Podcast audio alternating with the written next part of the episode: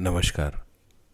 मैं श्रीपाद बख्शी, पानी सी ज़िंदगी से एक मोती लेकर आपके सामने प्रस्तुत कर रहा हूँ। महाभारत के सभी पात्रों का अपना अपना विशिष्ट स्थान है। परंतु सूर्य और कुंती पुत्र, दानवीर, शूरवीर और कवच कुंडलधारी कर्ण का एक अलग ही चरित्र हमें देखने मिलता है और हमें बहुत प्रभावित भी करता है। और यही कारण भी है कि इस पात्र पर केंद्रित अनेक पुस्तकें और कहानियाँ हमें पढ़ने, सुनने मिलती हैं। कर्ण के जीवन पे अगर एक नज़र डालें तो कर्ण के लिए अपने माता पिता की छत्र छाया में ना रहना विधि लिखित था। और इसलिए शायद प्राकृतिक रूप से प्राप्त कवच और कुंडल उनके पास सदैव विद्यमान थे। स्वयं इंद्र द्वारा याचक के रूप में आकर कर्ण से वो कवच और कुंडल दान स्वरूप मांगना अंत में कर्ण के अर्जुन द्वारा मारे जाने का एक कारण बनता है। अपनी माता कुंती को दिया गया वचन कि उसके पाँच पुत्र जीवित रहेंगे, उसका स्वयं का संकल्प कि वो सिर्फ़ अर्जुन को ही मारेगा।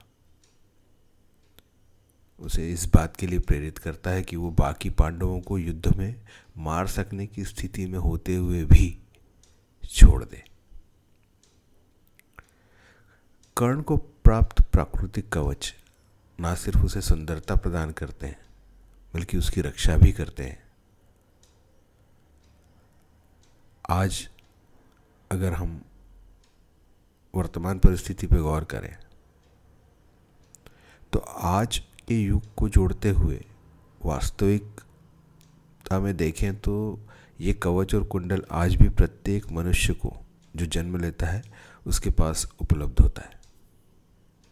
चाहे वो कवच कुंडल हमें दिखे या ना दिखे, चाहे वो हमारे पास रहे या ना रहे, पर हमारी सुंदरता को बढ़ाता है और हमारी रक्षा भी करता है। जी हाँ। हमारा कवच कुंडल है, हमारे माता पिता कर्ण के समान ही कई लोगों को उनके माता पिता का प्रत्यक्ष साथ नहीं मिल पाता। कई लोग केवल माता या केवल पिता के साथ रह पाते हैं, उनका साथ उन्हें नसीब होता है।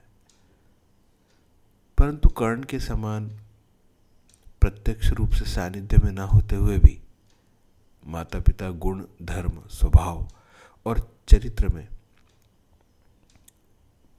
अप्रत्यक्ष और प्रत्यक्ष रूप से अपने साथ रहते हैं और हमारी रक्षा भी करते हैं।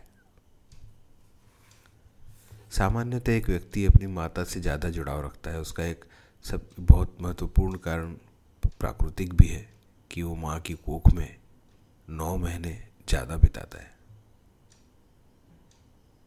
और किसी ने कितना सुंदर कहा है कि सिर्फ़ कोख ही है जहाँ हमारी उम्र बढ़ती है। संसार में आने के बाद चूँकि हमारी उम्र तय है, इसलिए वो तो प्रत्येक दिन कम होती जाती है। खैर, पिता द्वारा किया गया त्याग, समर्पण और परिश्रम भिन्न है। ये तभी दिखता है जब मनुष्य समझदार हो जाता है और उसकी आँखों के अलावा देखने की भी शक्ति उसमें आती है। पिता सही अर्थों में अपने परिश्रम को अपने बच्चों पर निछावर करता है। खुद ना पढ़ पाए तो भी बच्चों को पढ़ाता है। खुद पैदल जाके बच्चों को गाड़ी देता है। अपने बुढ़ापे की फ़िक्र न करते हुए अपनी संपूर्ण जमा पूंजी बच्चे के भविष्य के लिए दाव पर लगा देता है। ऊपर से नारियल, अखरोट और अनार सी कठोरता लिया हुआ पिता। अंदर से नरम और अनारदाने की मिठास लिए होता है। इसलिए कितनी भी भीषण परिस्थितियाँ इंद्र स्वरूप याचक बनकर आए, इस कवच कुंडल को बचाए रखिए।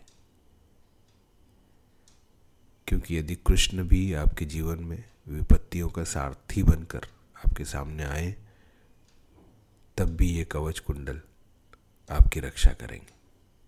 जय हो।